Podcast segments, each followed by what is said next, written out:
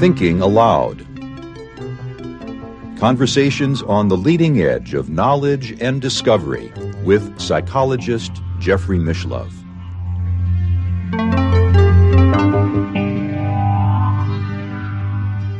Hello and welcome. I'm Jeffrey Mishlove. Our topic today is the science of metaphysics. My guest is Charles Upton, whose first two books of poetry, in Panic Grass in 1968 and Time Raid in 1969 were published by City Lights Books in San Francisco, known for publishing the works of the great beat poets. And at that era, even as a high school student, he was considered the youngest of the beatnik poets. He subsequently became engaged in metaphysics and the traditionalist movement and is the author of many books, including folk metaphysics, mystical meanings in traditional folk songs and spirituals, cracks in the Great Wall, UFOs, and traditional metaphysics, the science of the greater jihad essays in principial psychology, the system of the Antichrist, truth and falsehood in postmodernism and the New Age, vectors of the counter initiation, the course and destiny of inverted spirituality, the alien disclosure deception, the metaphysics of social engineering, and most recently, the way forward for perennialism after the antinomianism of Frithjof Schuon. Charles is based in Lexington, Kentucky, and now I'll switch over to the internet video. Welcome, Charles. It's a real pleasure to be with you once again.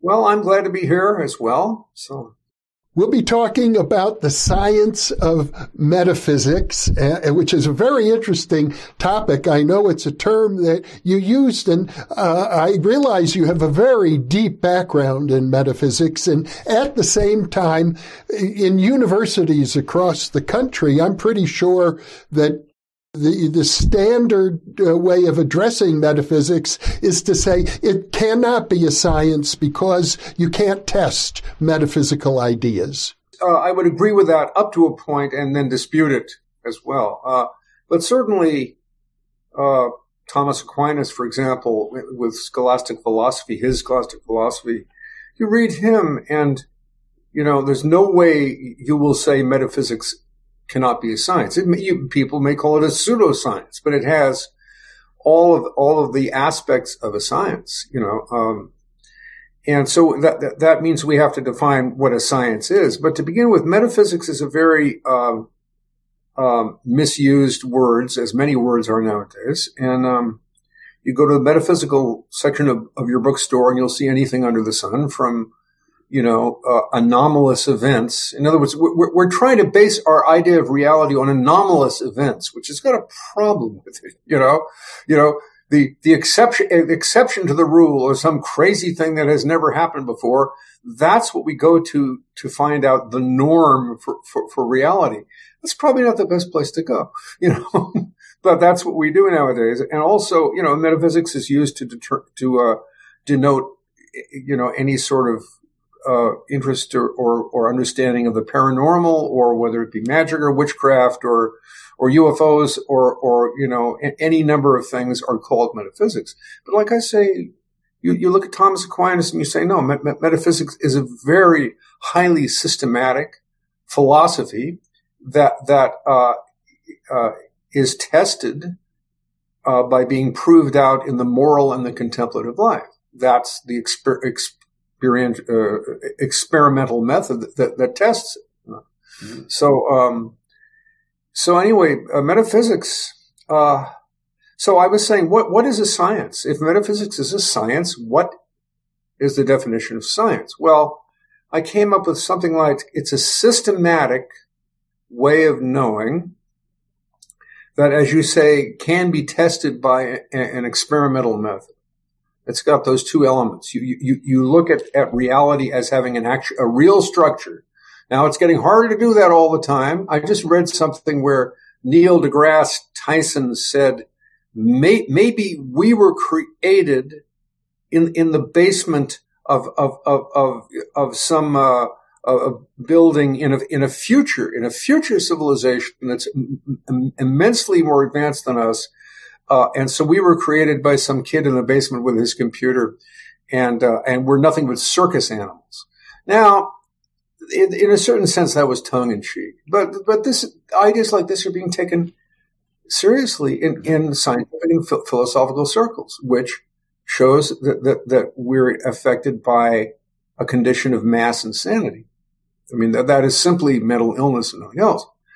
We cannot have been created by a future civilization because we're here now. And if, if we are simply circus animals or, or, or computer simulations created by some superior race, that destroys humanity. There is no human dignity left. There's no self-respect left. And spirituality? Are you kidding? How can a computer image from, from the metaverse have a spiritual life.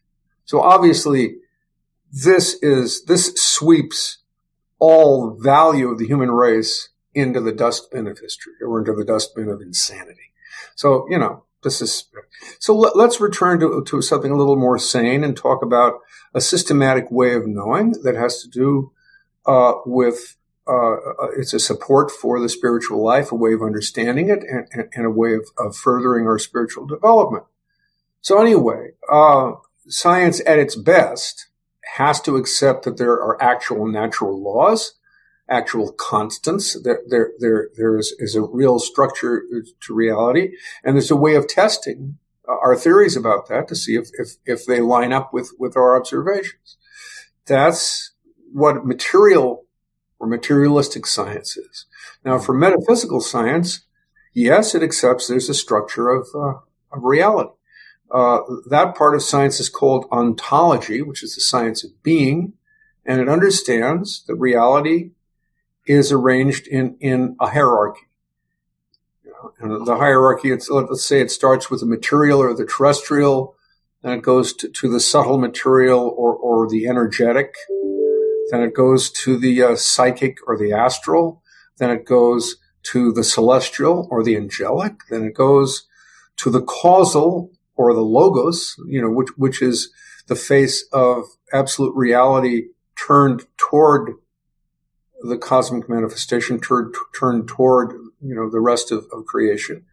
And then it goes as far as, as uh, the personal God, who is pure being, uh, what the um, Hindus called uh, Saguna Brahman, you know, God with attributes.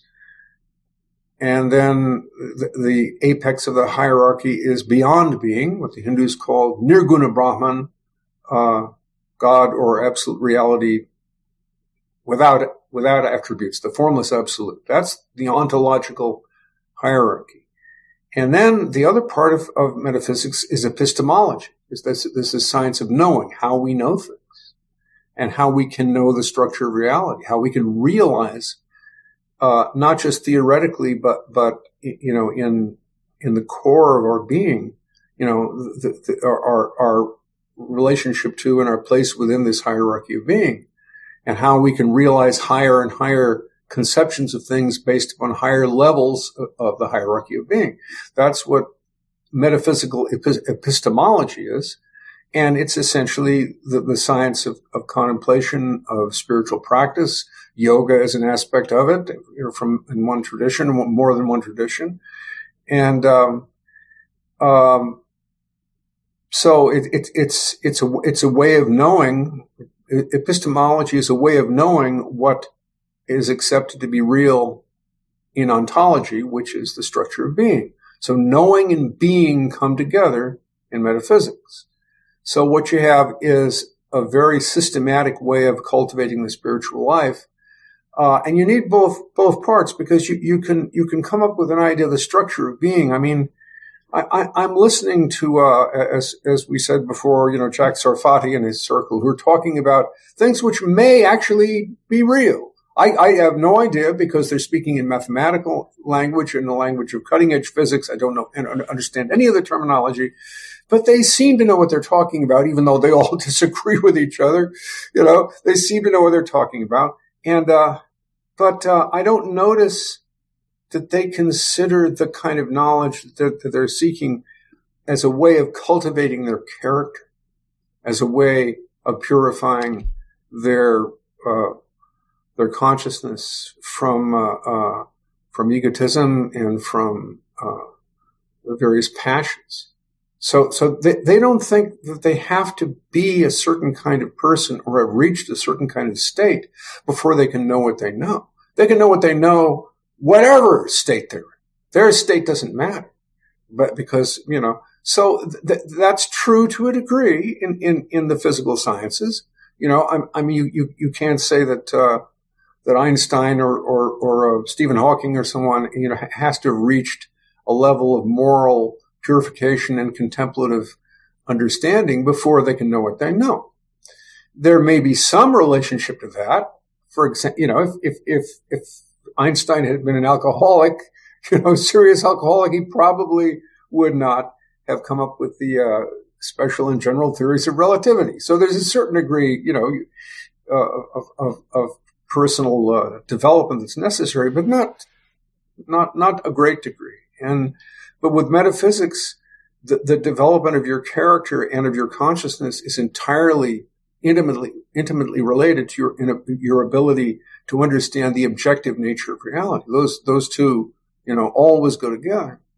So what you have is is a um, a, a, systematic way of knowing with a, uh, an experimental method that can validate it. An experimental method uh, is what you'd say this in Sufism, the science of the ahwal or, or the spiritual states or the maqamat, the spiritual stations, which are like more permanent versions of the spiritual states.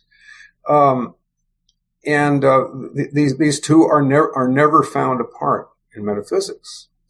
So uh, that that's what make, makes metaphysics different from the kind of mysticism that is talked about by I forget his first name Bucke R. M. Bucke Bucke who wrote the Cosmic Consciousness. Yeah. And, uh, William James, who wrote the Varieties of the Religious Experience, you know, talking about these very interesting experiences, some of them completely unexpected that people will have that they call mystical or, or, or their spirit, you know, experiences of deep devotion or experiences of, of, of, you know, seeing as Frithjof Schuon says, the metaphysical transparency of phenomena when looking at nature or, or, you know, any number or, or, a sense of divine love or a sense of, of profound insight. Sometimes these things just come out of the blue. And uh, it's very interesting to, to, hear the stories of them.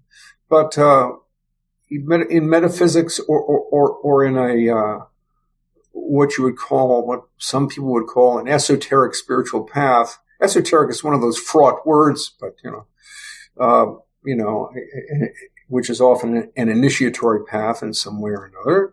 Um, in, in, any way, a systematic path. Uh, you know that that's that's different, and and maybe maybe you will not suddenly have the big mystical experience. There are people who have experiences like that and then never have it again, but they spend the rest of their lives try, trying to come up with a theory of what happened to them, and they write books and they try to think of what what was that, you know.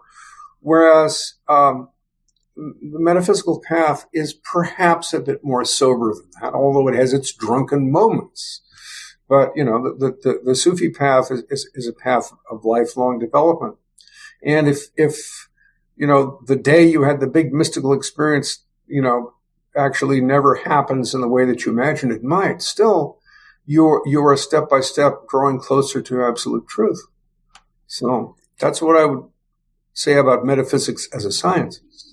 I think You're referring to a particular style of metaphysics, if I understand you correctly. It could be the Sufi path. It could be the path of Zen Buddhism.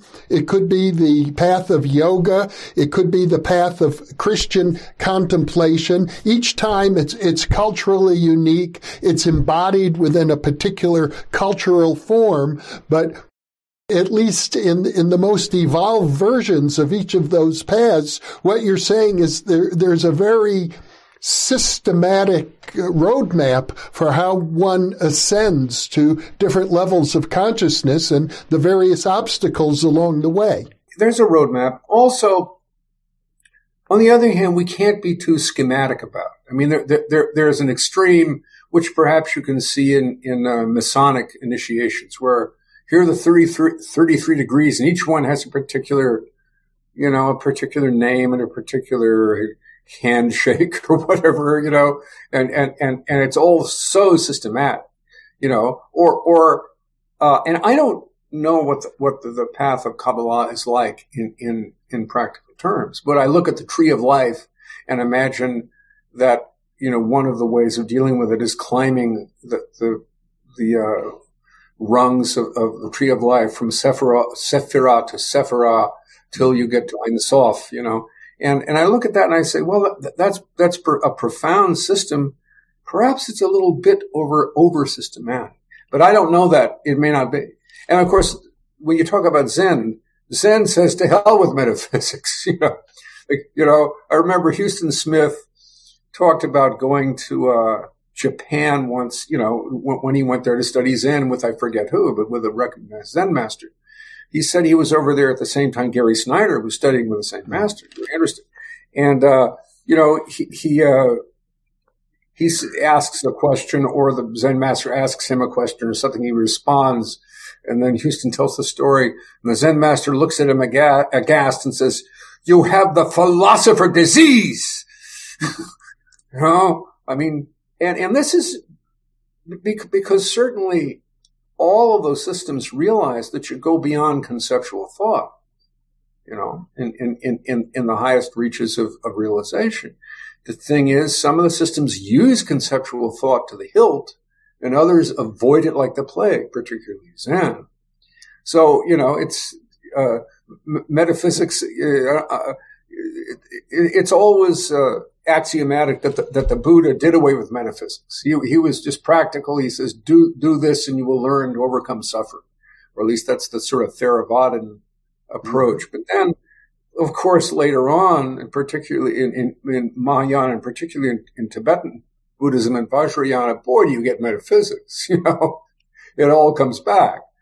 So, so we can't do with, without it ultimately, but I mean, even Zen is, is, is, a, is a way of going beyond a very systematic I mean, understanding of Buddhist metaphysics, you know, and the Buddhist principles and, and, and, you know, people write long sutras on the various principles and then Zen comes along and throws all the sutras into the fire and says, that's crap. If you see the Buddha, kill him, you know? So there's, there, there are always these two aspects in, of metaphysics. It's, it, it's a two-edged sword.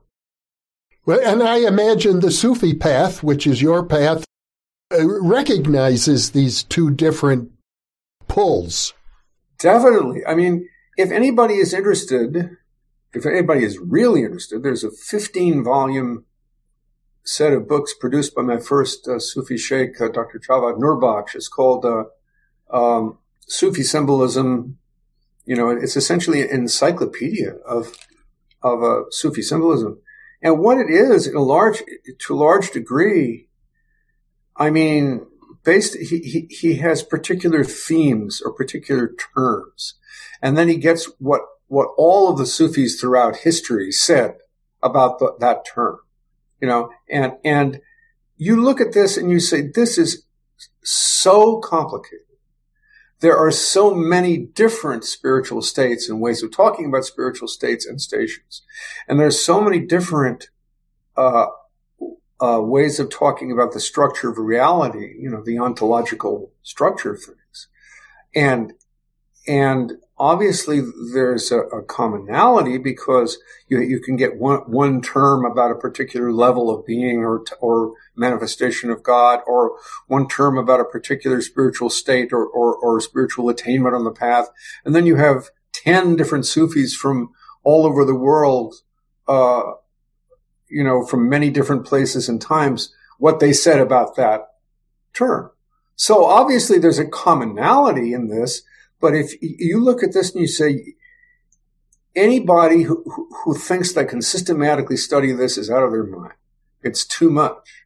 And what I finally came to the conclusion of is, is it's there, it's there to show you that it's too much. It's there to show you that, you know, if you look at this, uh, profusion of, of, of Sufi ontology, epistemology, metaphysics, and poetry and everything else, you'll say, this is, this is not a, a system to be studied. This is a way of realizing that God in every instant is, is doing, as it says in the Quran, every day he, he is, you know, he pursues, you know, some new action, which is like saying every moment is a new manifestation of God. Never before that ha- never happened before and will never happen again. Every moment is unique. And, you know, if, if, if you could look at this profusion of, of terminology and uh, about spiritual states and, and levels of reality in that manner, then, then I can be liberated and say, I can never figure this out.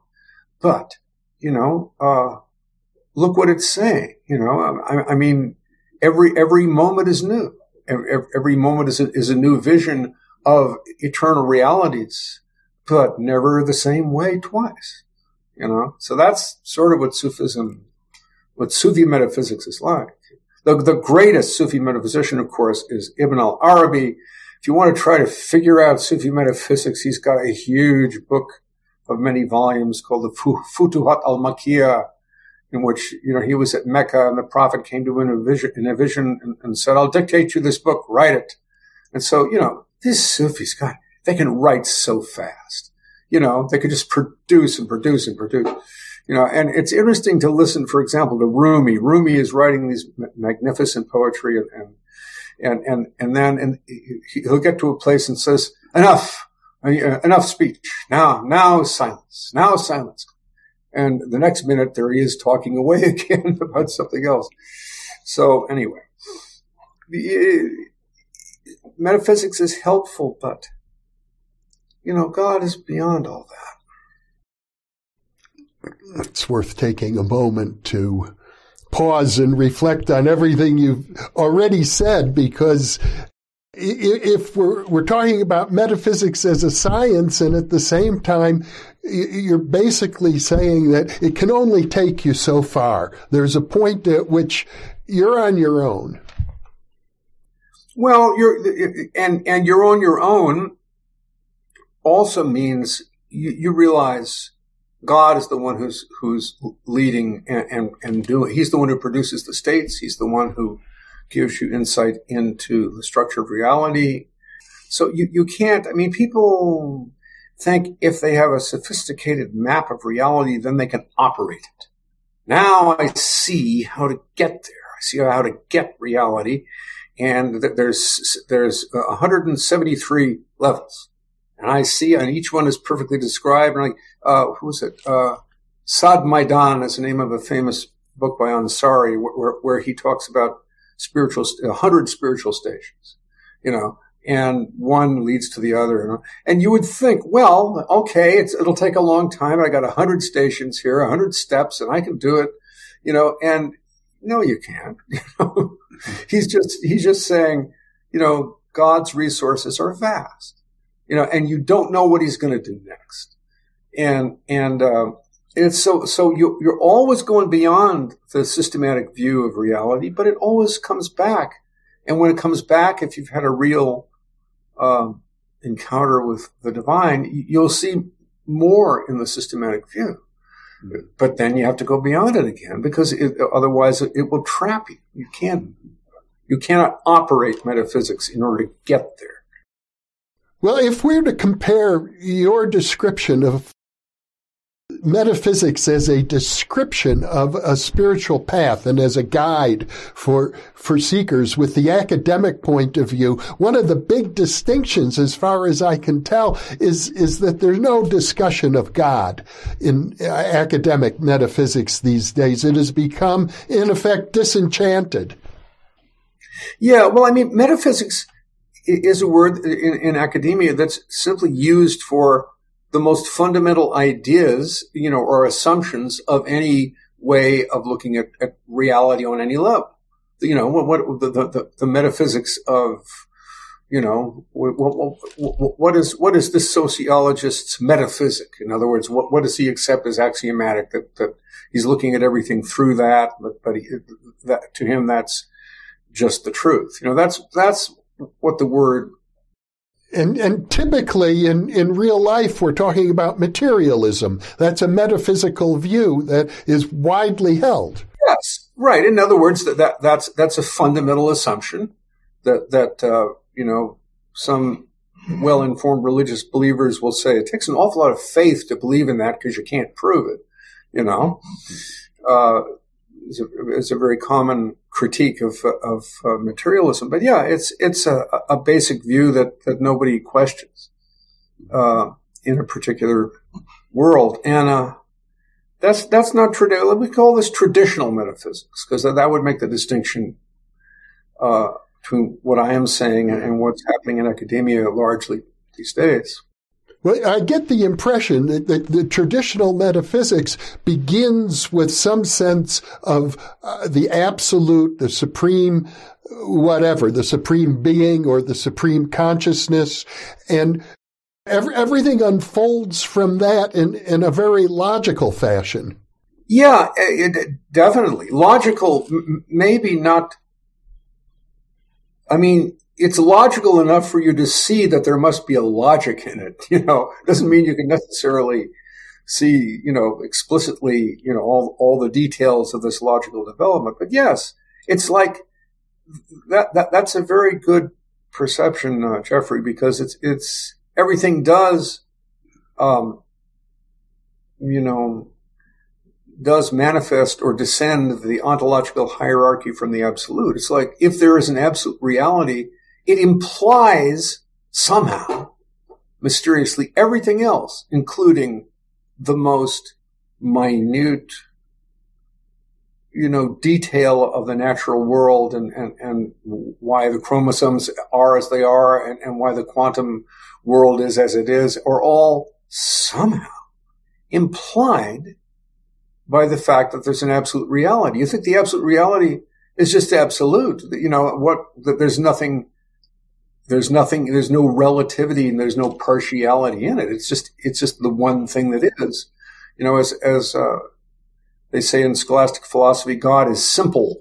You know, uh, I remember in James Joyce's, uh, you know, great book Ulysses. You know, he, he there, there, there's Stephen Dedalus is, is sort of the, uh, you know, is the Catholic, you know, student of scholastic philosophy who's knocking about with all these low life characters. One of whom is is uh, is Leopold Bloom, who's this Jewish guy, you know, who's a secular Jewish guy, you know, and it's, it's, it's hilarious if you understand what, what, what it's about. And I think they're at a whorehouse or something. And Stephen Dedalus is saying, well, you see, God is, God is, uh, is simple, which according to the scholastics means he has no parts, which is exactly what, uh, Muslims say. God is al-ahad, the one. He has no parts. You know, and then Bloom says, well, I wouldn't say simple exactly, which means, you know, Bloom thinks that simple means stupid, right? Well, he's not, not really stupid. He's just maybe a little distracted sometimes, you know. It's a hilarious metaphysical humor, which, you know, but anyway, I, I digress. Well, if if we start with the idea of, I, I, like to use the term the ground of being. Nothing could exist if if there wasn't a a source, a ground of being for everything. And, and somehow it seems to me that we as mortal beings partake of, of that ground of being, and that ground of being is infinite and eternal, and it's somehow part of us. Yes. And, um, I mean, every, every metaphysical system will say something similar. Every every you know uh, mystical core of every one of the world's religions will say something similar. So ground of being is is you know un, ungrund. That's that's that will do. And so, but if there's a ground of being now, now where does this personal God come from? The personal God seems very anthropomorphic, right? Mm-hmm. Uh, but what's interesting is is I'm here saying there must be a ground of being to me. You know, what's my ground? What is my source? And then you turned around saying, well, that, that source is manifesting your personhood. So that question can be asked.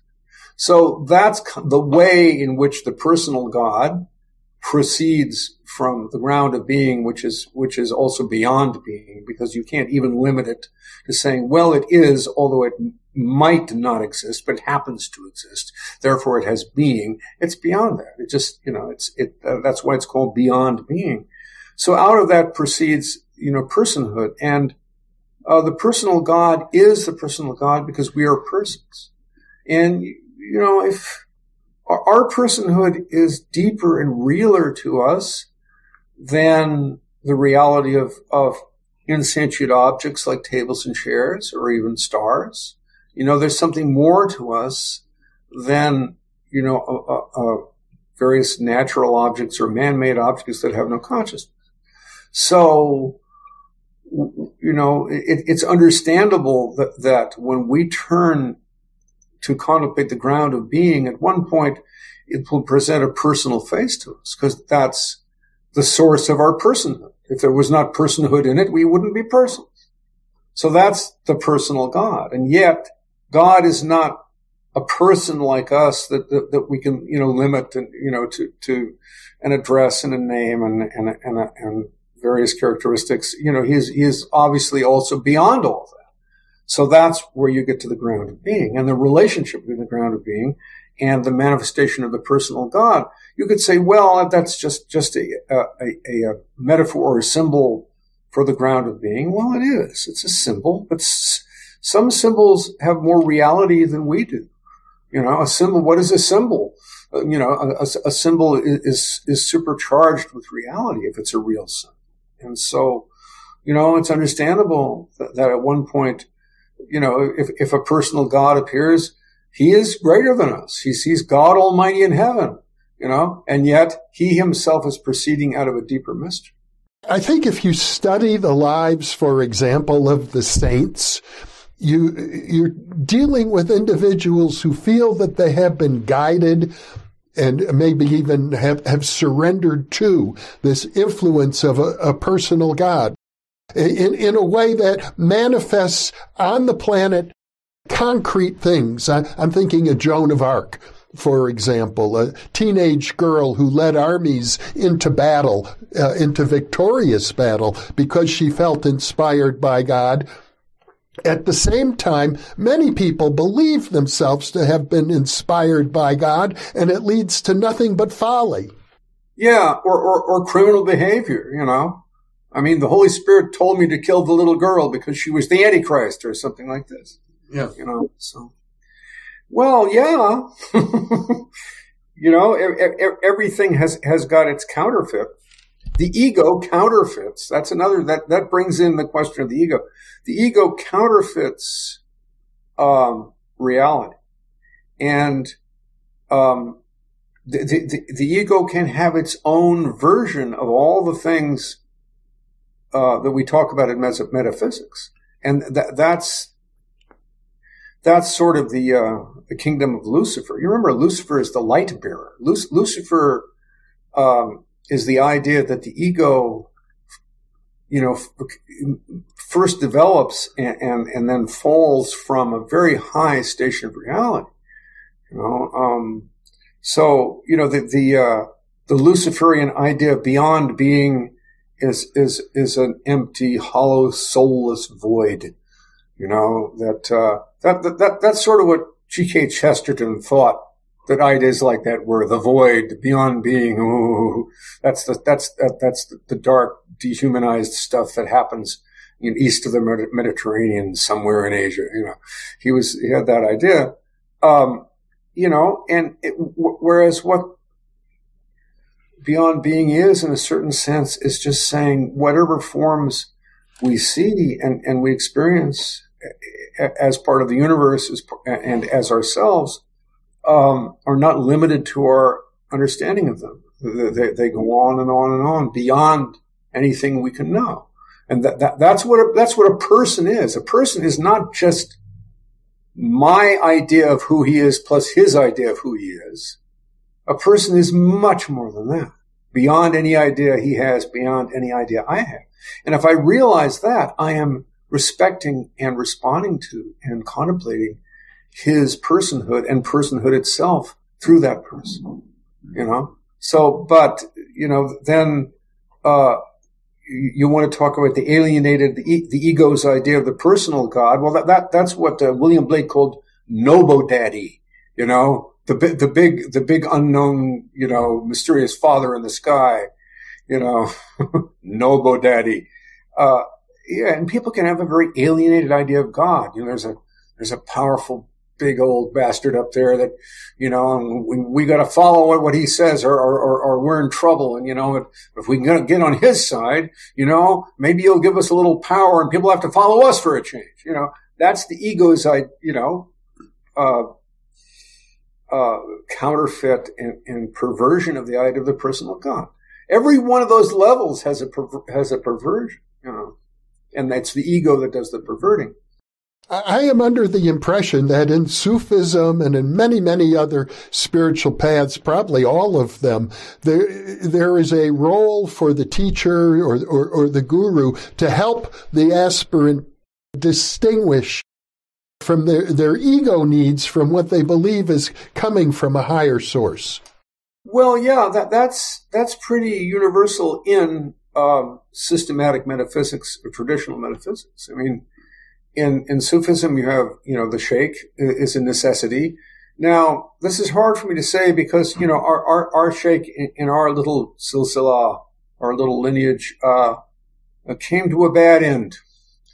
And those of us who, who did not want, want to follow him to hell, uh, ended up just meeting without a sheikh. And, and, and you know, it, it, we, we, we keep, we keep the home fires burning.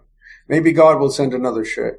But, you know, what, whatever the sheikh does, you know, if, if the sheikh falls, that doesn't mean you have rejected What, you know, because the reason you need a sheikh is first, um, if the truth does not appear in full human form, then it cannot be transmitted to your full humanity. It's just an idea, maybe a very inspiring idea, but it's not complete, you know? And th- this is in, in, Christianity, the idea of the, in, the incarnation. You know, I mean, I mean, people, heretics would come along later and say, well, Jesus was just a, an apparition, like the Docetists. And th- there was great struggle against that because saying, no, if, if he hadn't come in complete human form, then he could not save our complete humanity. You know, so you need the human, and, and it just just on the level of uh, like when, when I was a Catholic, you know, you go to confession and you confess your sins. You know, who wants to confess your sins to some priest? You know that, that he knows, probably knows who you are, and you know who, who he is. And next time you see him, he's going to cock his eyebrow at you, and, and you know you'll you'll feel like feel horrible because you told him all your shameful secrets.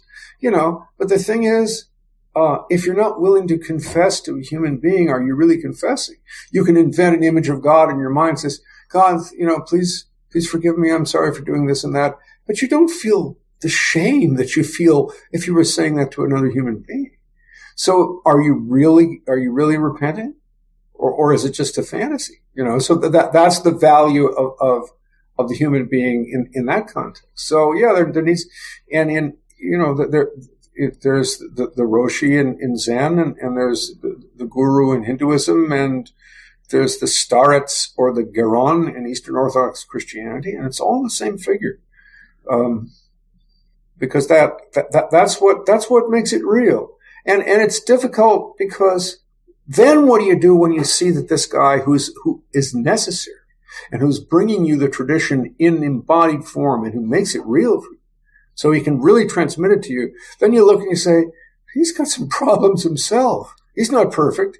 And then you say, "Oh my God, is that is that that's just my ego saying that?" No, no, you know. Well, that's what that's one of the difficulties, and, and actually one of the useful difficulties of having a spiritual master. You know, struggling over those questions which you can't you, you can't avoid, but but you, you, don't take the simple way out and say, "Well, I, I, I saw him do something that, that I, I, I thought was uh, wrong, and so I'm out of here." People do that too much. You know, I think you know I thought he was God, but now I know he was the devil. You know, and I'm out of here. And and then either they go to another guru that now is God, and and he turns out to be the devil too. And finally, some of those people just end up to be atheists. They, they get too bitter. You know? So it's a mysterious thing. You, you have to accept that this master is the presence of God for you. And also that he's got a bunch of human foibles, just like you do. That is, that's the hot seat in the master system, you know?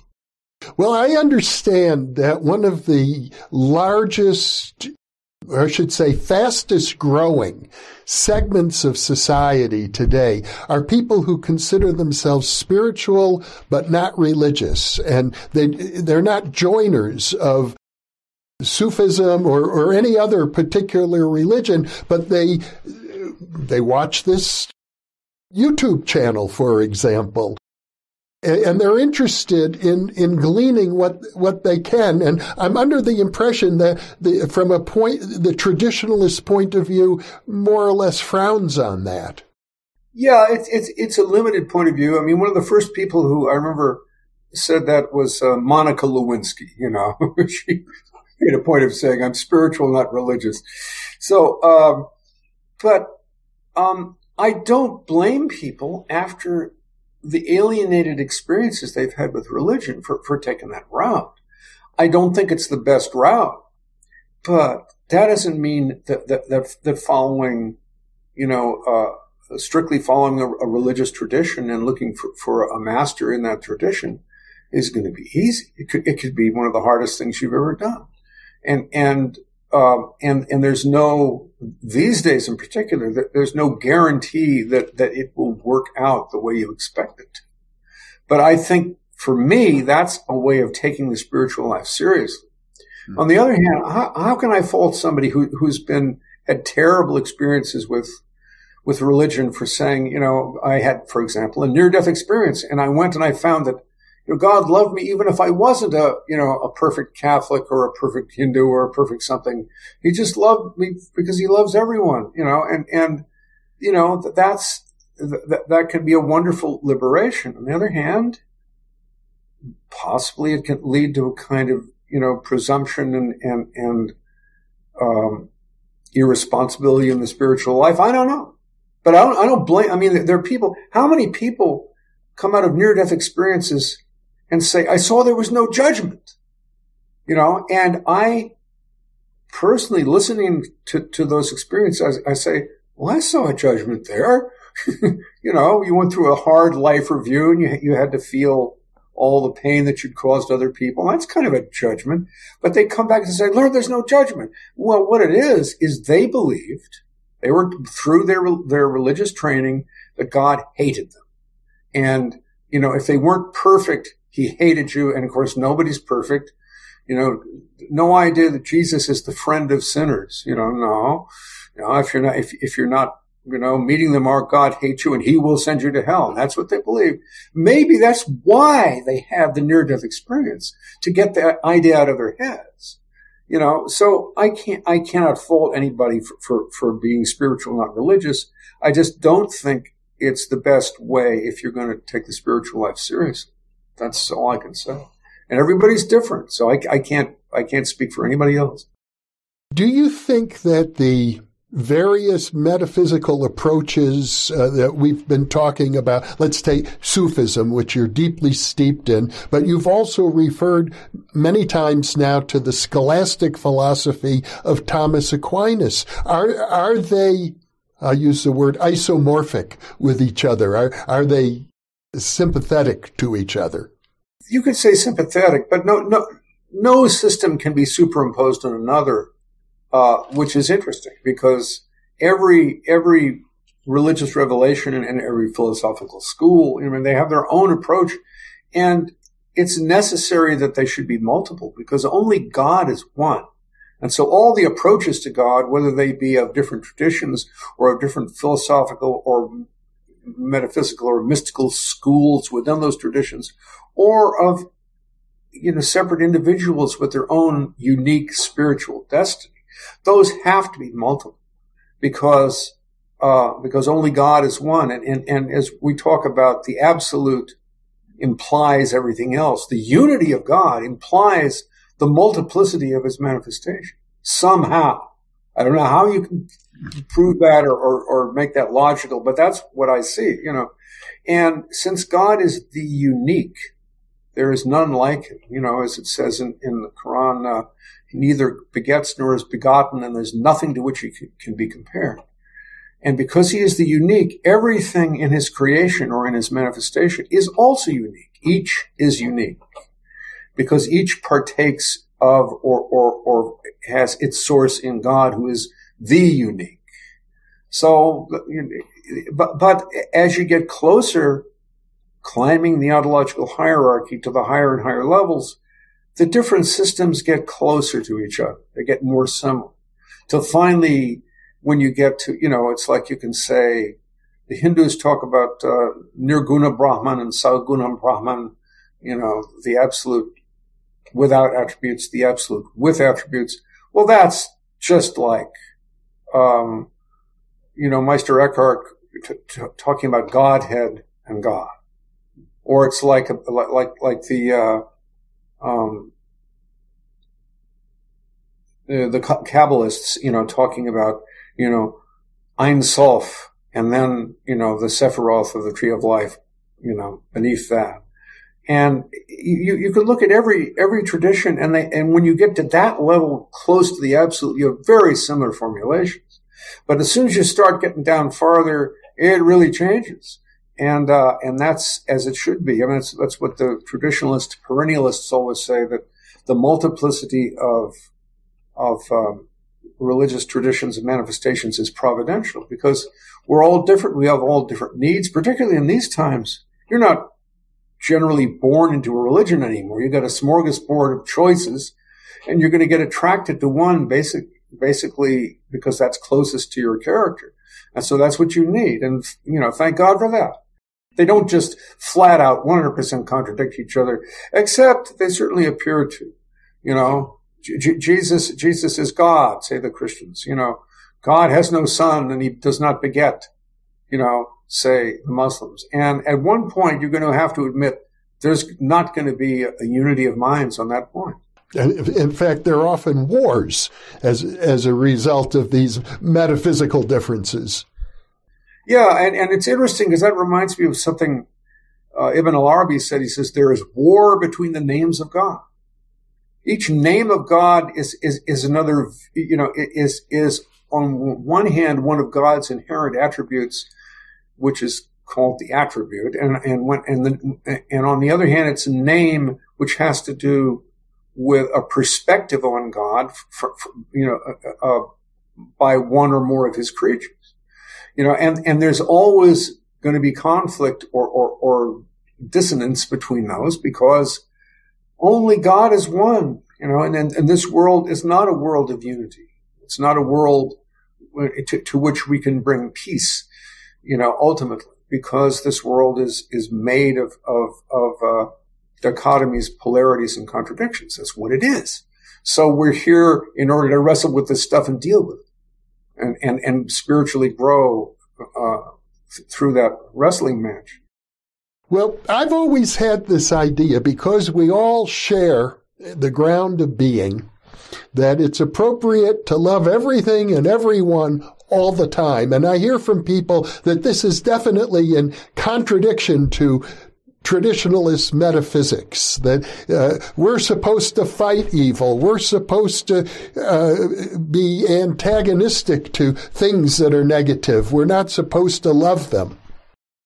Well, I mean, and that's one of the the essential contradictions, and and and like because both are true. I mean, you you you have to you know, for, for example, I, you know, uh, I, have got a, uh, you know, there, there, there's uh, my wife's stepfather who uh, really tried to to screw us and screw the family out of, you know, out of her mother's inheritance, and, did some things that I think, uh, if if they could ever be proved against him, which they never will be able to, uh, he'd be in state prison right now. He was a bad news, and uh, and yet I look, you know, at least because I was able to prevent him from stealing the estate, I felt, you know, I could sort of relax. And now I'm looking back and say, you know, I sort of have, you know, a soft spot, spot on my heart for that guy, you know, because I could see aspects of, of his, of his, you know, uh, sort of, you know, twisted low life character, which was very endearing. You know what I mm-hmm. mean? So, I mean, I don't know. That's, but but yeah, I mean, one has to love every everyone and everything because um, because everything is a manifestation of God. But let's put it, you know, can you love a demon? Should you love a demon? Well, um, put it this way: if you love a demon, he'll hate you for it. Maybe his hell, and this is what the Eastern Orthodox say about people in hell Hell is composed of the love of God as experienced by people who can't stand the love of God. So there's love, but then there's also definitely fighting evil. And, and at one point, it's the love itself that fights the evil. You know, because evil hates love. And, and if, if you love your enemies, as Jesus said, love your enemies, do good to those who harm you, you'll pour coals of fire on their head. So there, in one phrase is, is the union between fighting evil and, and loving everyone. There you have it. You pour coals of fire upon their heads. Yes, you know, by loving your enemies because they'll hate it. You know, I love you. You know, fuck you, get away. You, I don't want your love. You know, and that's yes. I mean, think of that. You, that's the best uh, one-line answer to, to, to, to the dichotomy you posed right there. Well, now that seems like a, what can I call it? A, a, a time tested metaphysical principle. Yeah. You know, sometimes though I, I tend to say, well, see, that, that proves Jesus in, invented uh, passive aggression, you know? so, but no, it's a lot more than that, you know, I mean, because because if you you know it's not good to carry around hate you know you you, you if you love god you, you you love everything ultimately that he does and and if he's doing everything some of those things are pretty horrendous in in, in their aspect but what's what's the love that, that is being manifest through many many veils and much darkness you know in, in in these events that we see as purely evil there's there is love is the origin of everything and but but it's it's it's formidable to say that, and you know, so many people get hung up at that point. You know, you you you mean God is doing all this? God did you know the Holocaust? You know, and then to hell with God. A lot of Jews have said exactly that, and it's understandable. Yeah. But because this is this is a deep mystery. I mean, William Blake said in the marriage of heaven and hell. Uh, um, let's see, the howling of, the roaring of lions, the howling of wolves, the raging of the stormy sea, and the destructive sword are portions of eternity too great for the eye of man. You know, the majesty of God, you know, how all of this could, could, could be, you know, a, manifestation of absolute truth and love is more than we, we can, in, in almost every instance that, that can encompass you know. And so I, I wouldn't I wouldn't insist that anybody believe that because it's it's it's too much. you know, I mean, after, Shiva, after all, is God. Kali is God. You know. the destructive nature of God is something beyond human comprehension. Yeah, yeah. Well, that's what Blake says, and I, I think there's something to that. And, and there is a sense in which all of this destructiveness is ultimately motivated by incredible love. And uh, that seems beyond contemplation. Yeah, it's, and, and of course, you know, people with, um, who have had near death experiences, they often claim, You know, uh, you know, I, I, I, I left my body and I saw I was still me and, and, and I went through the tunnel and I came into the presence of the light and I saw it was God and I said, what's the idea? what are you up to? You know, and then God says, well, well, it's simply blah, blah, blah. And, and, and, and he, he tells them exactly the answer to, to this enigma that we're talking about. And they say, of course, obvious, it's obvious. How could I have ever forgotten that? You know, well, that's great. And I'll, and, and when I come, you know, now it's time to go back to your body. Okay, well, I'll remember that, but they never do. They remember a little bit, but you get here in this world and that becomes once again a total enigma. And it, strikes me when we compare traditionalist or spiritual metaphysics with academic metaphysics, the, the question of love and compassion or, or the nature of evil itself at a metaphysical level never come up at all. Those topics are excluded to the best of my knowledge. Yeah, well, I just wish the academics would come up for, for with, with another word for what they're doing, you know.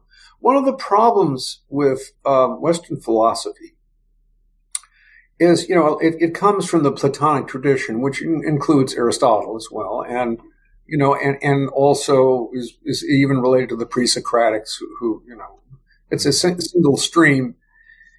And what some of the writers that I I respect, uh, there's one girl, Sara Rappe. I think he's she's with the uh, University of Michigan. I could be wrong. And then there was a traditionalist writer, uh, uh, Algis Uždavinys, a uh, Lithu- Lithuanian, and uh, Rodney Blackhirst, another traditionalist from uh, uh, um, Bendigo, what's La Trobe University in Australia, and they're talking about the Platonic tradition wasn't just you know, Plato and his dialogues, people sitting around trying to think about philosophical subjects, you know, and at, at, after dinner, you know, drinking wine, um, th- that there was a real spiritual path and a real spiritual method. You can see that surfacing a little bit later in, in the, the Neoplatonics like Iamblichus, you know. I mean, one of the things was, was invoking a god, you know, and you think, well, this is just like ceremonial magic. This is Aleister Crowley kind of stuff. You invoke the god, you know. Well, they understood that intellectually. You invoke a god, recognizing the god is a, a metaphysical principle or an intellectual principle. And so in invoking the god, you're invoking the insight that, that, that, that is symbolized by that god. And the Neoplatonics understood that. And, and there's a whole methodology of spiritual practice and meditation and invocation and theurgy that we don't really know too much about, but we know that it was there. But all of that just since since it was not transmitted, a lot of it was was esoterically, you know, hidden. You know, it's like like very few people, if anybody, ever told the mysteries of the the mystery schools, Eleusis. We know a little something about it, but they really kept their mouths shut. And so we don't know what went on. And it's similar with the Platonic tradition. Um, so all, all that the West inherited were the writings, which are only one half, if not less, of the entire tradition. Mm-hmm. So, so philosophy became a mental thing. This is when I sit here and figure, try to figure out existence, you know, and then you get these, these complex systems like Kant's, you know, critique of pure reason. And I'm sitting here, I'm, you know, I just sat here. If I sit here long enough and think enough and read enough books, I'll be able to figure this out because I'm a philosopher, you know, and that, that isn't what, that isn't what the way metaphysics uh, was pursued by the Greeks. Whereas when you get to the kind of spirituality that you see in the Philokalia in, in Eastern Orthodoxy or in uh, scholastic philosophy in, in, the Western Church, it's entirely connected with a sacramental order of, of theurgy and, and, and, the invocation of, of, divine grace and with, with a, a, a, tradition of contemplation, meditation. It's all, it, you know, it's, it, it's reintegrated again. But a lot of it just went off into the universities and became, uh, uh, that's why people talk about ivory tower you know, metaphysic, metaphysics, metaphysicians, intellectuals just spinning their wheels. because they don't have the contemplative part of it. So, and this is finally what happened to metaphysics. They should think of another word for it. Well, Charles Upton, this has been once again a very inspiring and enlightening conversation. Uh, really enjoy talking to you. And I know we have still yet to do an uh, interview in which you're going to recite more of your poetry. Well, yeah, that will come, I hope. Uh, w- what I need to do now, uh, because of money, is I need to advertise some books. And if, if there are two of my books which sort of just about metaphysics, not metaphysics in a particular application. Findings in metaphysics, path and lore. Yeah, findings in metaphysics, path and lore. That's one of them. The other one is this is an early, a little slightly earlier one. Knowings in the arts of metaphysics, cosmology, and the spiritual path. Yeah, so th- th- these are excursions in into metaphysics, and um, you know I hope they will reward people want to know a little bit more about what I was talking about and you know, and you can go over it and read it again and, and say, I didn't get that, and then try to try to get it the next time. well, I'm glad you brought those books up because I mentioned many of your books in the pre-recorded introduction, but I didn't include those, and I'll make a point of uh, including them in future conversations that we have.